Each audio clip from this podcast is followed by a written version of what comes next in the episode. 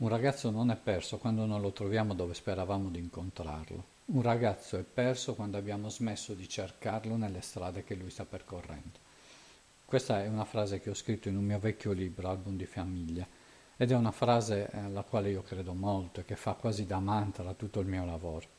Nella mia esperienza personale, ma anche nella mia esperienza professionale da educatore, ho visto, questa, fra- ho visto questa frase diventare realtà tantissime volte nella mia esperienza personale di cattivissimo studente, di ragazzo che a un certo punto aveva perso il suo senso, della, il senso di sé e il senso della vita, ho visto come facesse per me tutta la differenza quell'insegnante, quel, quell'adulto, quel padre, quella madre, che anche nel momento più buio della mia esistenza, più buio della mia stagione ribelle, erano lì con me lì con me magari a bocciarmi, se, se, se erano degli insegnanti, ma a dirmi una parola importante. Erano lì magari a rimproverarmi come adulti, ma con quel tono tipico di chi ha nel rimprovero la cura di te.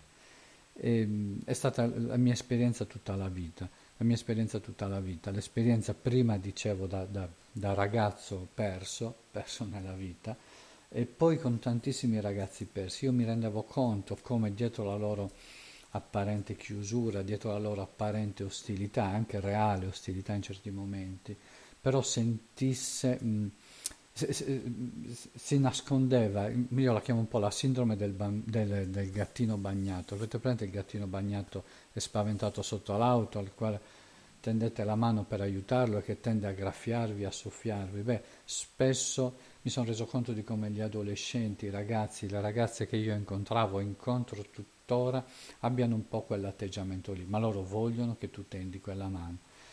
Ehm, quando faccio le scuole per genitori di figli adolescenti, dico spesso che l'adolescenza è un po' sim- simboleggiata da una porta chiusa, la porta chiusa dell'adolescente che si chiude dentro. Spesso l'adolescente problematico, l'adolescente in difficoltà, altre volte no.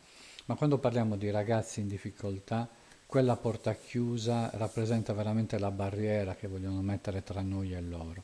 Ma io mi sono reso conto negli anni di una cosa importante, che un adulto fuori da quella porta che bussa fa tutta la differenza di questo mondo.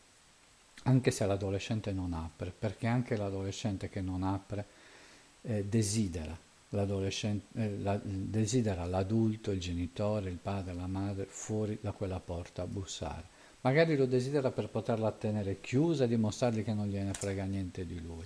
Ma intanto bussare fuori da quella, par- da quella porta può fare davvero tutta la differenza di questo mondo. Perché?